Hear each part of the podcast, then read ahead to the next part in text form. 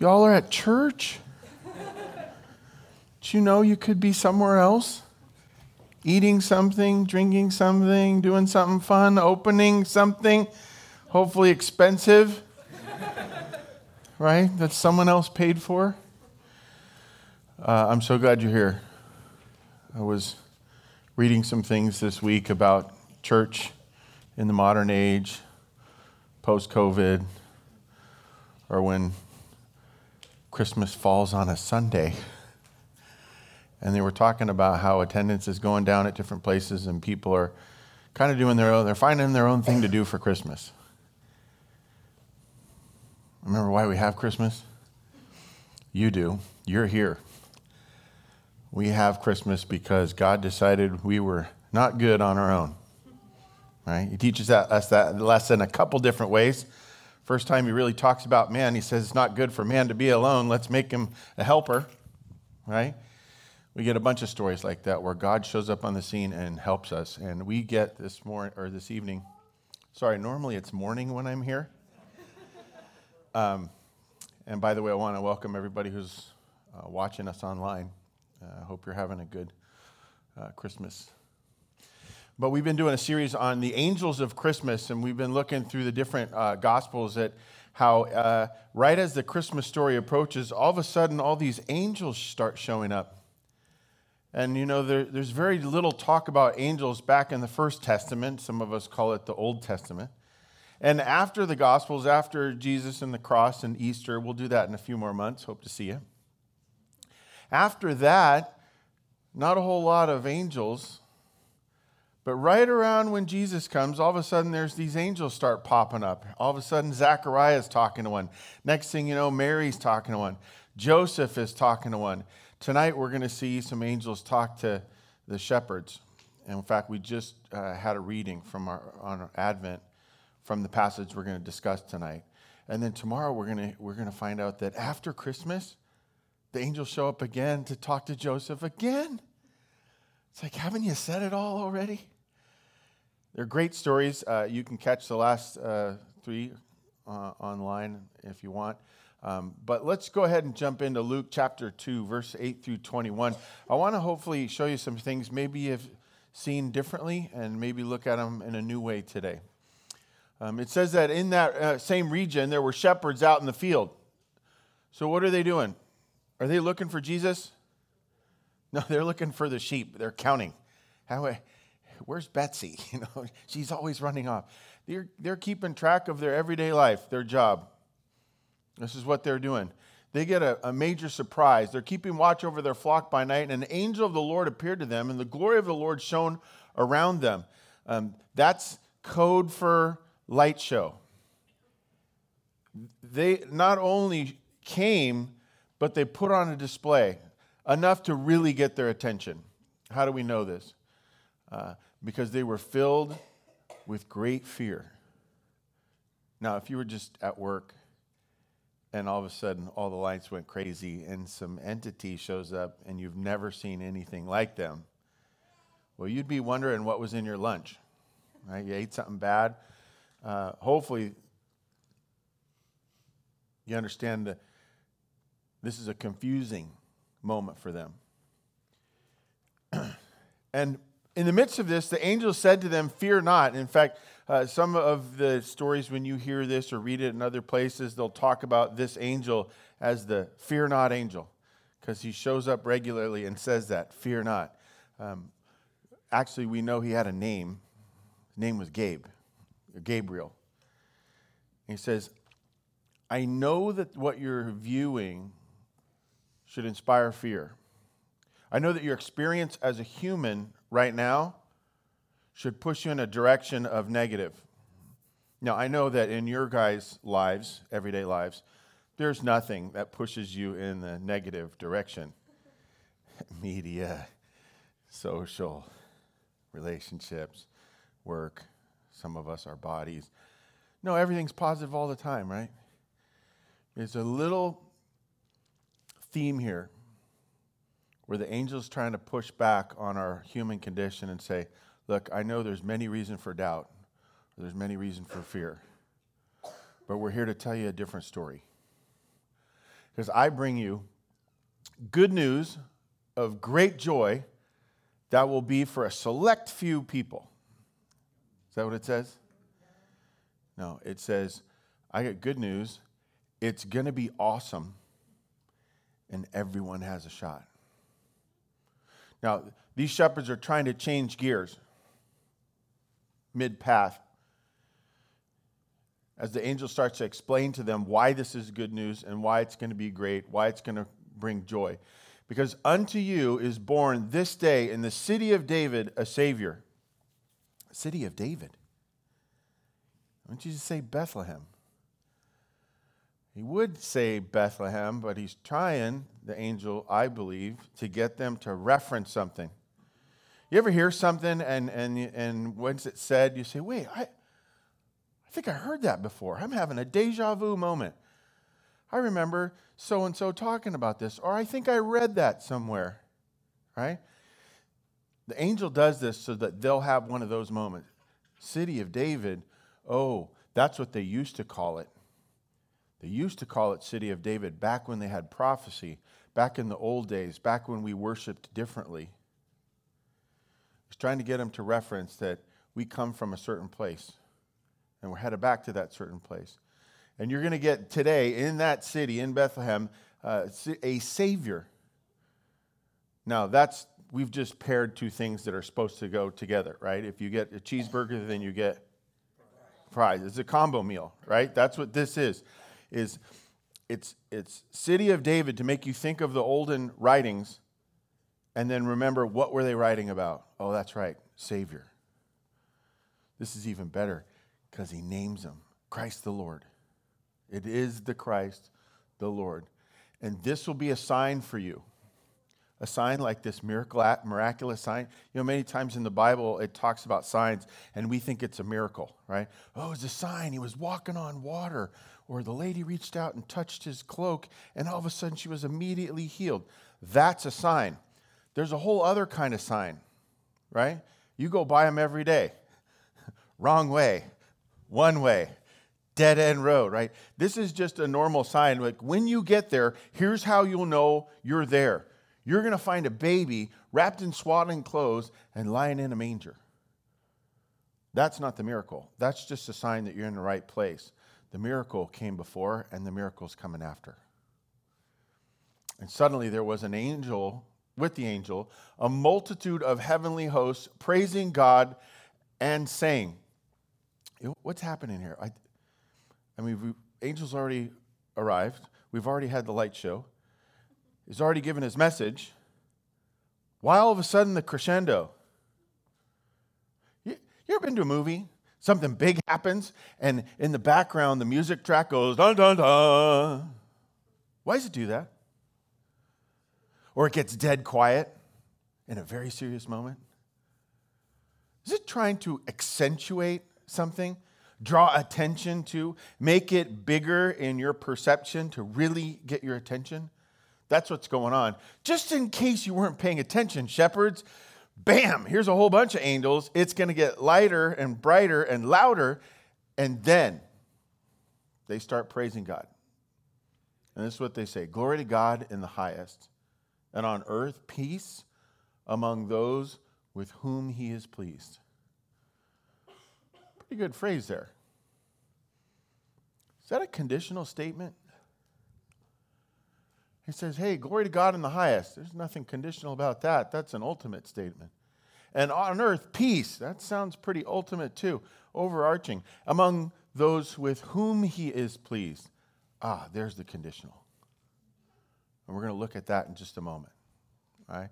Let's finish out here. When the angels went away from them and into heaven, the shepherds said to one another, Let's go over to Bethlehem. See this thing that has happened, which the Lord has made known to us.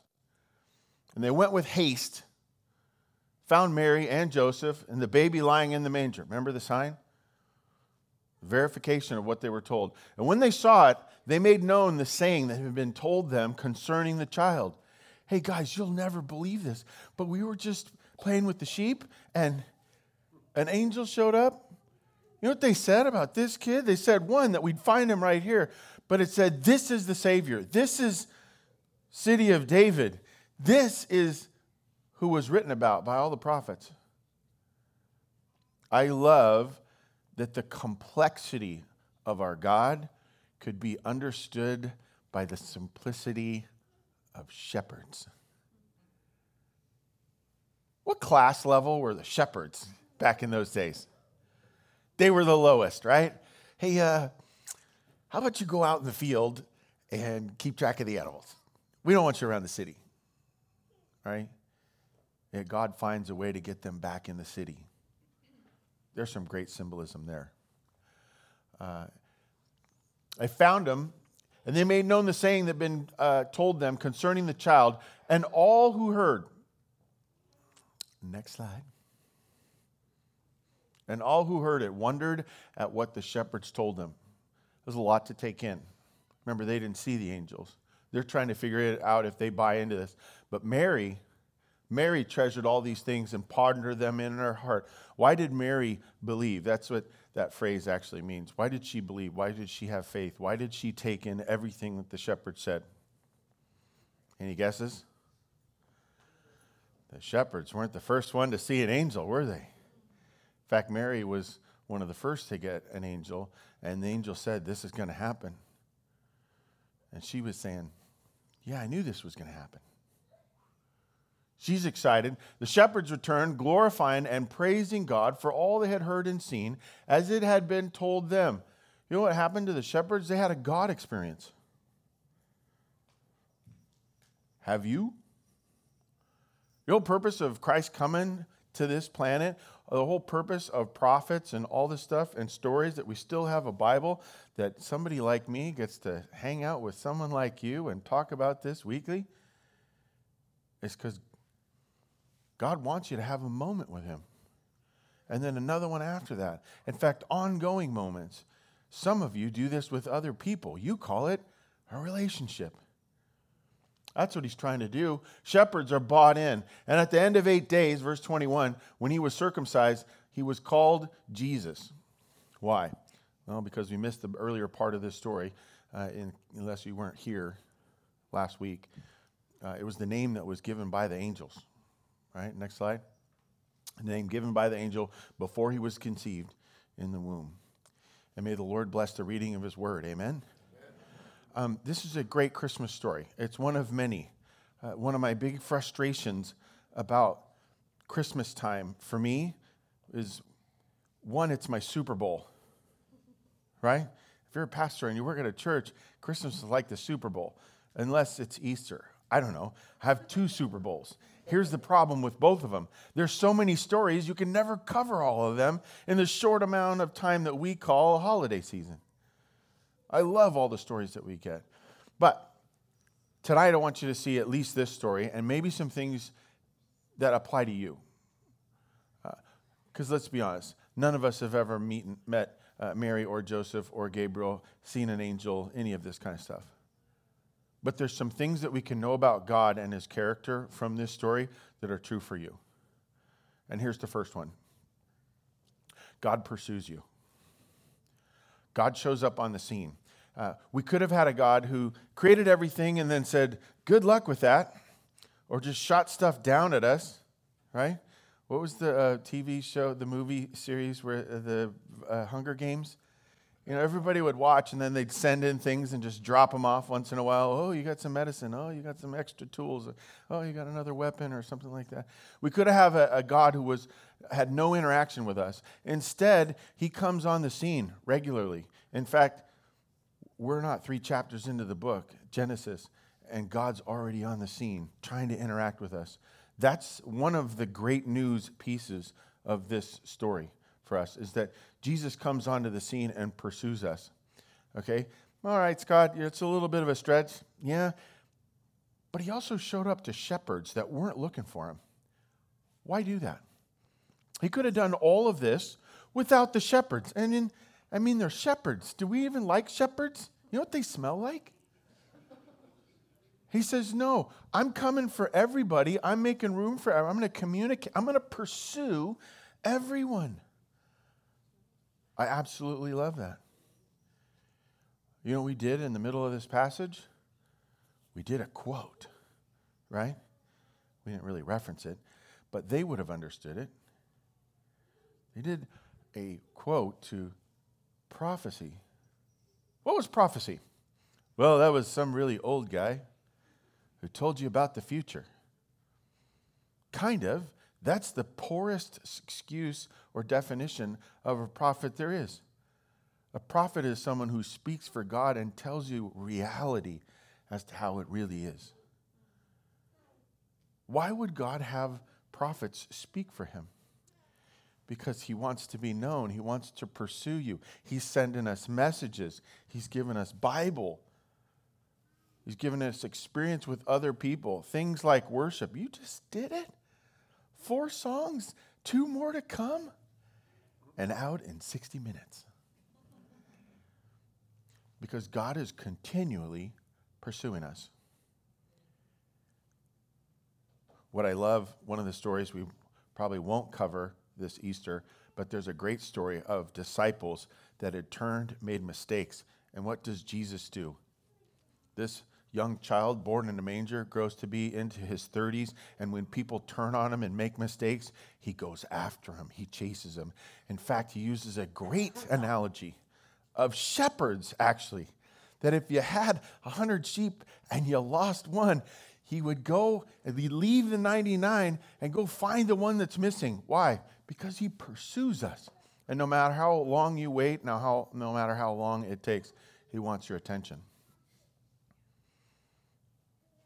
and he'll do whatever it takes. That's called escalation. He will slowly ramp up until he really gets your attention.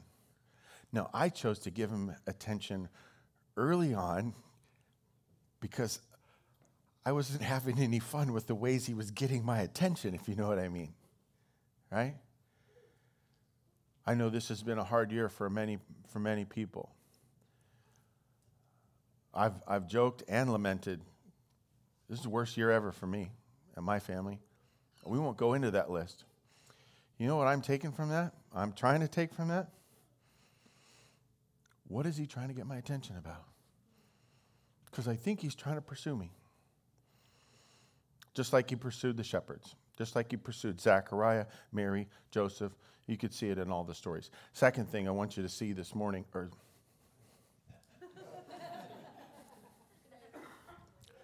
is you pursue Him. You pursue God.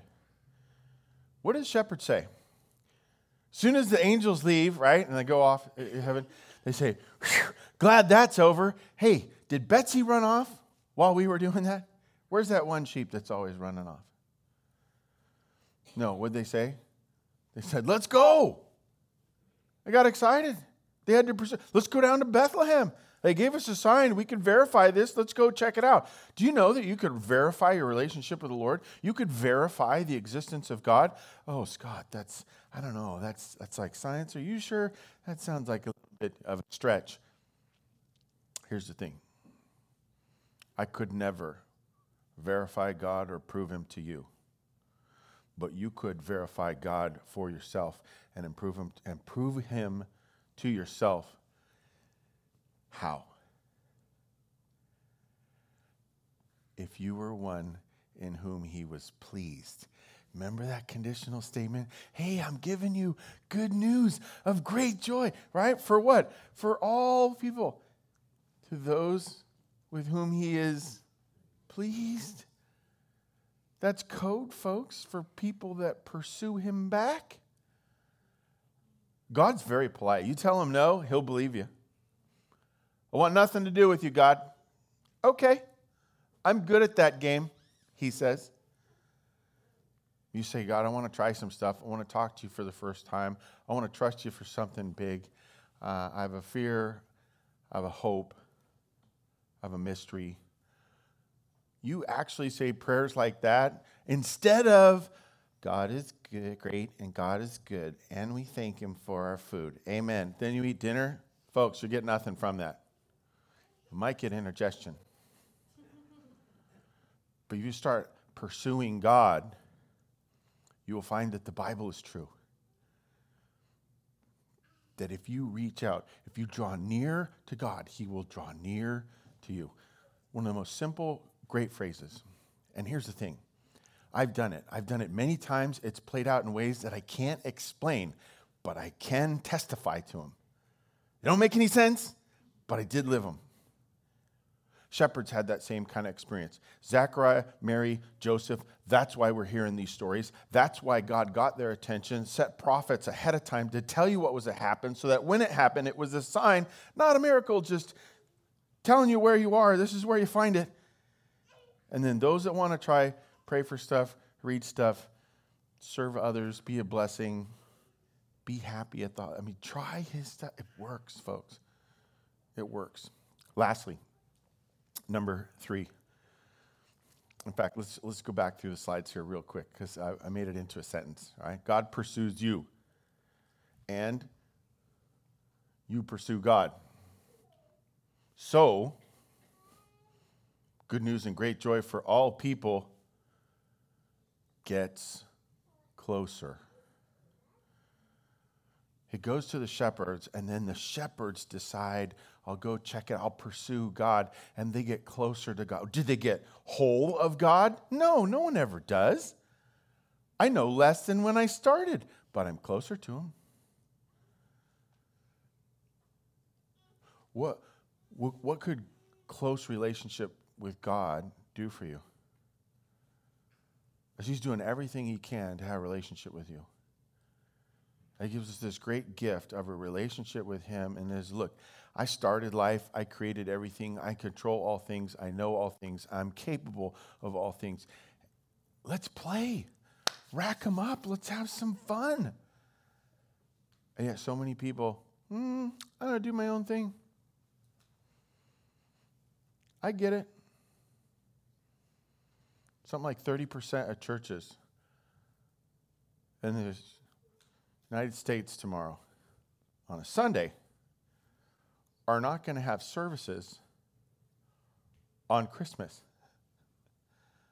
Well, spend time with your family. Do it. Wait a minute, it's Christmas. The whole reason we have Sundays and Christmas is Jesus. And you're going to not provide church for the people who can go? Now, I do not expect to see any of you tomorrow. What? How could you say that? You're a pastor in a church and you're having services tomorrow at 10 a.m. Yes, because we're going to worship. If you can be here, we would love it. But we're not going to shut the place down. Why? Because some people need to get closer. I need to get closer. And if maybe getting closer tomorrow is you with your family and doing something because you got plans too many, I get that. I'm not here every Sunday. Amen? But we got to figure out how do we do good news, great joy, so that we can get closer to God. He can get closer to us, and people can start to really understand what are the benefits that God came, became a man, dwelt among us, tempted in every way, and yet without sin. And then, despising the shame, endured the cross for the joy set before him to prove, and this part isn't scripture, look what I can do. I can conquer death. I can forgive sin. I can come back to life. I can dominate a 53 year old man's life. When we can start playing together. Be one of my sheep.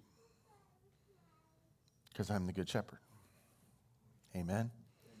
Folks, that's why you're here. That's why tonight you're going to eat sugar and fat and caffeine and all the other stuff. By the way, calories and all that kind of stuff, it doesn't count Amen. at Christmas. Brent, Brent has been teaching me this for the last couple years. At Christmas, you can eat, do whatever you want. It doesn't, doesn't affect you. That was straight sarcasm. Okay? It's one of my few spiritual gifts. Um,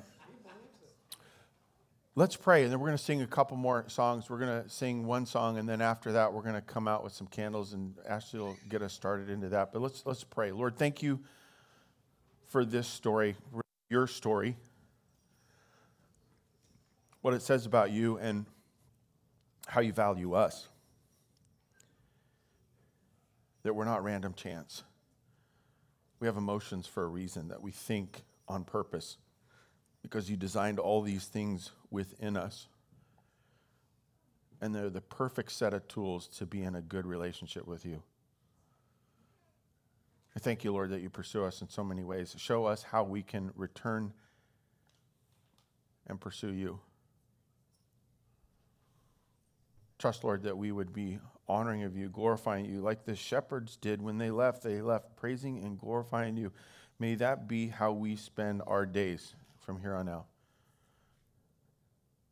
We thank you for all this, and we pray this in Jesus' name. Amen.